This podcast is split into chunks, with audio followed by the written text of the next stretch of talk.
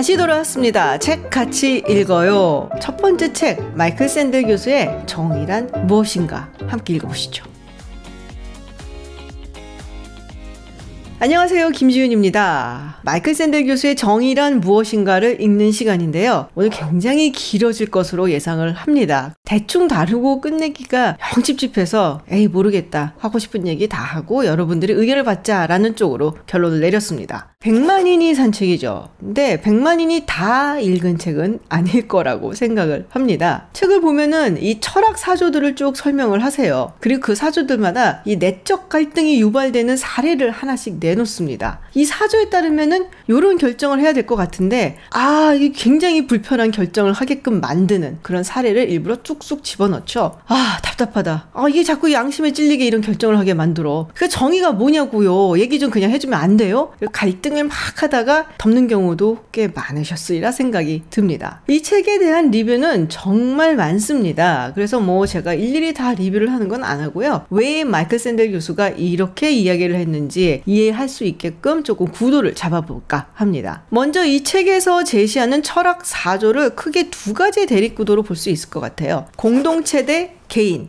평등 대 자유. 서구 철학의 정의에 대한 논의는 고대부터 시작을 했었죠. 플라톤, 아리스토텔레스, 그리고 나서 사실은 크게 논의가 된 바가 없다가 나중에 와서 공리주의, 자유주의, 그리고 우리가 잘 알고 있는 현대의 존 롤스의 정의론이 이걸 집대성하게 됩니다. 그리고 마이클 샌델 교수는 사실은 이 롤스의 정의론을 비판을 하는 인물이죠. 샌델 교수가 이 책을 공리주의부터 시작을 합니다. 그래서 저도 공리주의에 대한 이야기부터 하도록 하겠습니다. 우리가 공리주의 하면 딱 떠오르는 인물이 있죠. 제레미 벤담입니다. 최대 다수의 최대 행복. 사실 이 말을 벤담이 최초로 한 것은 아니지만 벤담 하면 딱 생각나는 말이 바로 이 최대 다수의 최대 행복이죠. 쉽게 말하면 쾌락의 총량이 있을 때 여기서 고통의 총량을 빼면 그 나머지가 가장 크게 최대가 되도록 하라라는 것입니다. 근데 이게 단순히 보기만 해도 이 안에서 어떻게 이 파일을 나눌 것인가에 대한 얘기는 없잖아요. 그리고 이 쾌락의 총량을 어떻게 측정하고 또 고통의 총량도 어떻게 측정할 것인가 이 부분에 대한 얘기도 명확치가 않아요. 그리고 공동체의 최대 이익을 보장하기 위해서 나는 페퍼로니 피자를 좋아하는데 치즈 피자를 크게 만든다? 이랬을 때 개인의 선호라든지 행복은 고려가 되지 않는 거죠. 그러니까 이 공동체 이익을 위해서는 개인의 자유나 권리는 좀 무시가 돼도 된다라는 것이죠. 이렇게 얘기를 하니까 벤담이나 공리주의는 마치 악덕 자본주의자 같기도 하고요. 그리고 피도 눈물도 없는 것 같은 그런 느낌이 들죠. 그런데 사실은 아닙니다. 벤담은 그 시대에서 매우 개혁적이고 그리고 민주주의를 주장하던 사람이었어요. 그리고 벤덤이 최대 다수의 최대 행복이라고 이야기를 한 것은 사실 이 최대 다수의 방점이 있죠. 특별한 소수가 아니라 최대한 많은 대중이 행복해야 된다는 겁니다. 이 시대에는 사회 계약론이라든지 또 개인의 자유를 이야기하고 이 자유가 사유 재산과 연계가 되는 이 로크의 철학 같은 것이 싹을 트던 그런 시기였죠.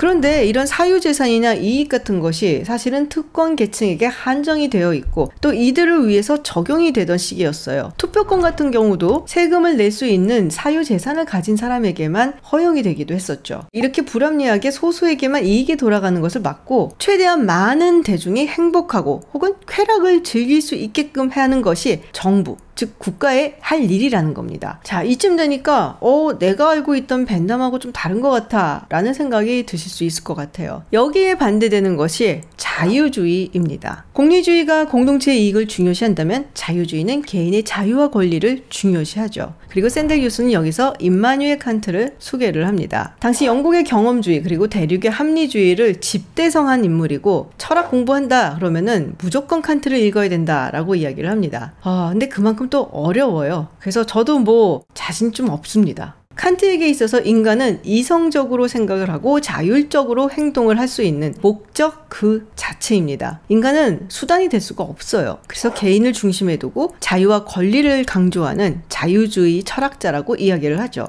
자, 그렇게 따지면 책에 나오는 정말 그 유명한 사례죠. 철도에서 일하고 있는 다섯 명의 인부. 과연 선로를 바꿔서 한 명을 희생시킬 것인가 아니면 이 다섯 명을 희생시킬 것인가 공리주의라면 당연히 이 숫자로 봤을 때 다섯 명보다 한 명을 희생시킨 것이 맞다라고 이야기를 하겠죠. 그렇지만 자유주의자라면 이 한 명 역시 굉장히 중요한 목적 그 자체이기 때문에 한 명을 대신 희생시켜야 된다라고 쉽게 말할 수가 없는 겁니다. 그래서 칸트가 이런 말을 한 적이 있어요. 어느 누구도 타인의 기준에 맞춰서 행복하도록 강요할 수 없다. 민주주의 결정 방식을 볼게요. 대체로 다수결의 원칙을 따르고 있죠. 그리고 이게 굉장히 자연스럽게 받아들여지고 있고요. 하지만 51%가 찬성을 했다고 해서 우리가 49%를 묵살할 수 있을까요? 심지어 80%가 찬성을 했다고 하더라도 20%의 의견이 깡그리 무시되는 것 역시 받아들일 수 있는 것일까요? 다수가 결정한다고 해서 꼭 다 맞는 것일까요? 자유주의는 현대 철학사조로 굉장히 각광을 받아왔습니다. 특히 파시즘과 나치즘을 겪고 2차 세계대전 이후에 서방에서는 주류 철학사조다라고 할 수가 있죠. 19세기에는 경제적 활동, 즉 사유재산을 보장하는 경제적 자유주의가 굉장히 활발했다고 하면 20세기 들어서는 이 폐해가 너무 커지니까 국가가 좀 개입을 해서 기본적인 생활을 할 수 있도록 우리가 보장을 해줘야 된다라는 약간은 좀 정치적인 자유주의가 들어서기 시작을 했죠. 그 철학적인 기반을 주는데 큰 역할을 한 인물이 있습니다. 존 롤스죠. 1971년 하버드 대학교의 철학과 교수인 존 롤스가 책을 한 권 내놓습니다. 정의론.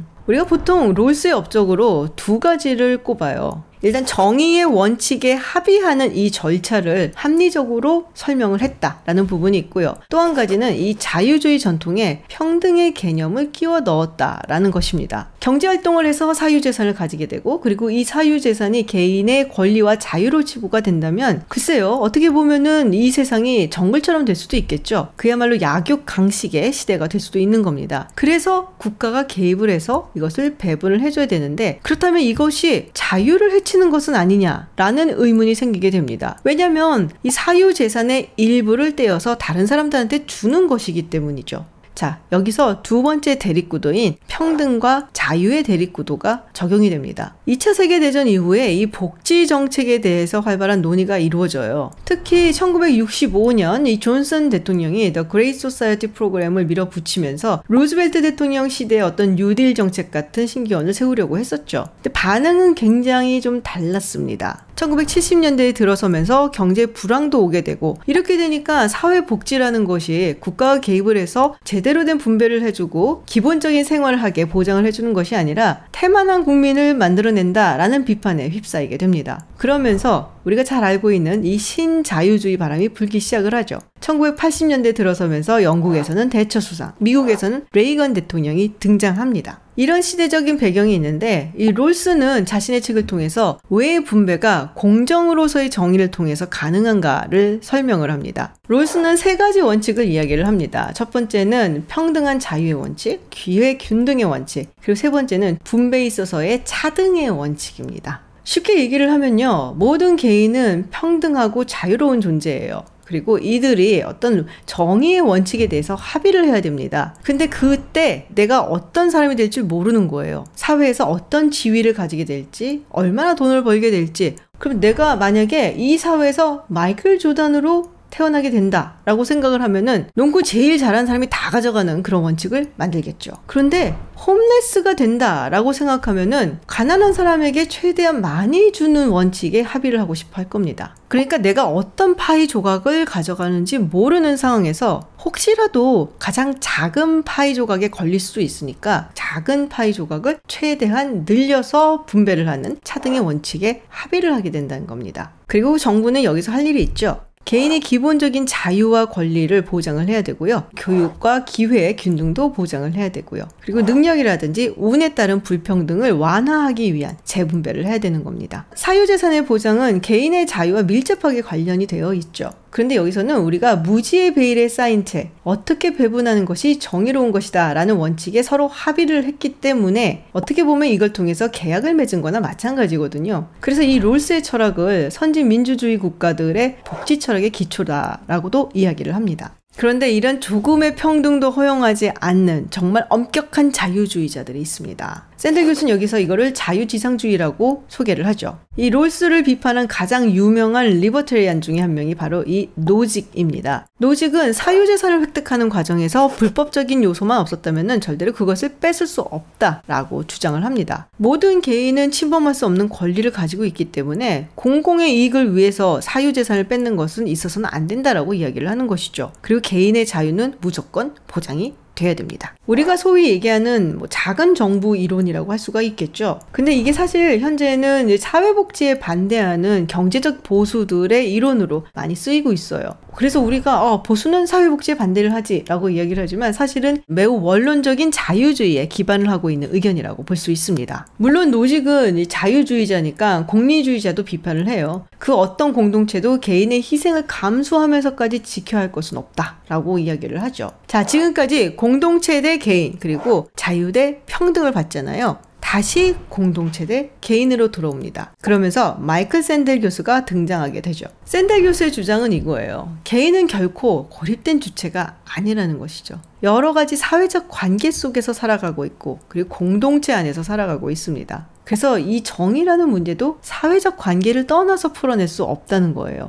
샌델은 이 공리주의자들이 계산하기도 어려운 행복이나 쾌락의 최대치를 이야기를 하고 있고 또 이 자유주의자들은 이 자유를 위해서 합리적인 선택을 어떻게 하느냐 이 부분에만 천착되어 있다라고 비판을 하는데요. 정의 분배든 행복이나 쾌락의 최대치든 가치를 떠나서 우리가 판단할 수 없다는 거예요. 모든 것은 우리가 지금 살아가고 있는 현실 세계의 가치와 밀접하게 연관이 되어 있다는 것이고요. 또 그렇게 따지면은 도덕이라든지 종교에 대한 이야기를 안 할 수가 없다라는 거죠. 또 생각해 보면요. 다섯 명의 철도 노동자냐 아니 한 명이냐라는 철도 케이스라든지 낙태 문제라든지 테러리스트를 고문을 해야 되느냐 말아야 되느냐라든지 이 모든 이슈에서 우리가 이 도덕적 가치 판단을 빼놓고 결정을 하기는 굉장히 어렵거든요. 더 많은 사람들을 살리기 위해서 테러리스트를 고문을 해야 되는 거 아닐까요? 그래도 하면 안 되는 거 아닐까요? 라고 이야기를 할 때 거기에는 우리의 도덕적인 판단이 분명히 들어간다는 겁니다. 그래서 이 정의란 것은 롤스나 벤남이 그랬던 것처럼 합리적인 선택이라든지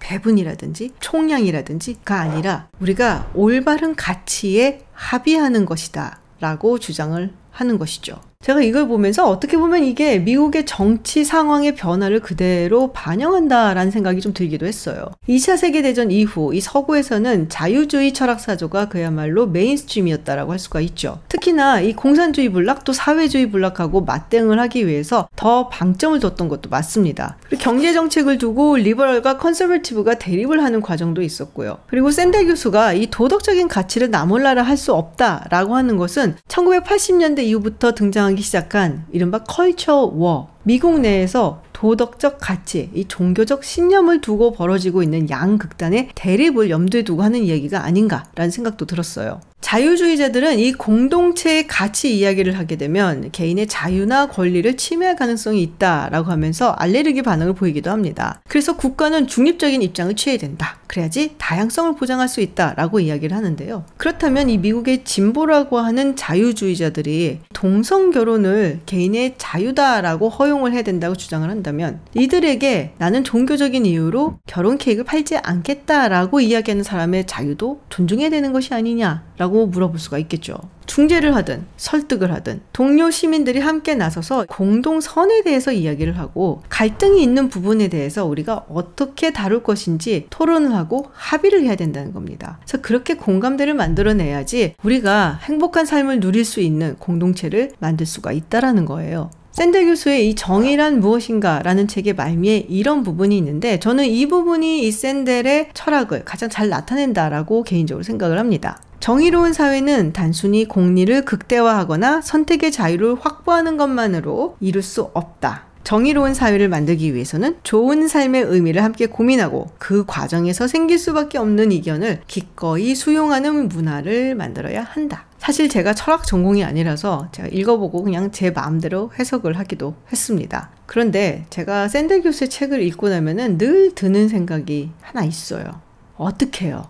구체적으로 어떻게 공론화 과정을 만들어내고 어떤 식으로 합의를 해야 될까요? 합의를 한다면 그것 또한 다수에 의한 의견이 아닐까요? 그렇게 되면 또 자칫 전체주의로 흐를 수 있는 가능성은 없을까요? 좋은 이야기는 한데 우리가 이야기하는 정치인이나 정당은 결국 권력을 차지하기 위한 결사체이고 합의보다는 갈등을 먹고 사는 존재인데 현실적으로 가능할까요? 라는 질문을 늘 가지게 되는데요. 별로 해본 적은 없습니다. 질문을 하면은 꼭 역질문을 하거든요. That's a good question, 지윤. What do you think? 하고요. 샌델 교수에 대해서 제가 인터넷 커뮤니티를 보니까 좌파다, 뭐 우파다, 뭐 이런 얘기들이 많더라고요. 저는 개인적으로 딱히 그 어느 쪽에도 속한다고 보기엔 조금 어렵지 않나 싶기도 하고요. 그리고 본인도 그렇게 불리는 거를 원하지는 않을 거라 생각을 합니다. 공동체의 선, 가치 이런 걸 얘기했다는 점에서 뭐 자유주의적인 진보다라고 말하기엔 조금 그렇고요. 그렇지만 또 공정하다는 착각이라는 책에서 보면은 이 능력주의에 대해서 비판을 하잖아요. 뭐 딱 보수라고 보기도 조금 힘든 그런 부분도 있습니다. 그런데 이 힐러리 클린턴이 예전에 2016년 선거에서 트럼프 대통령 지지자들을 보고서는 deplorable이라고 비판을 한 적이 있었죠. 이걸 두고 굉장히 맹렬하게 비난을 하고 있어요. 그러니까 딱히 뭐 좌우를 가리지 않고 공동체 덕분에 공동체의 빚을 지고 성장을 해서 잘 살고 있는 이 특권층에 자기 동료 시민들을 무시를 하고 자기가 너무 잘나서 이렇게 된 거야 라고 생각하는 것에 대해서 비판을 한다 라고 보는 것이 맞을 것 같아요.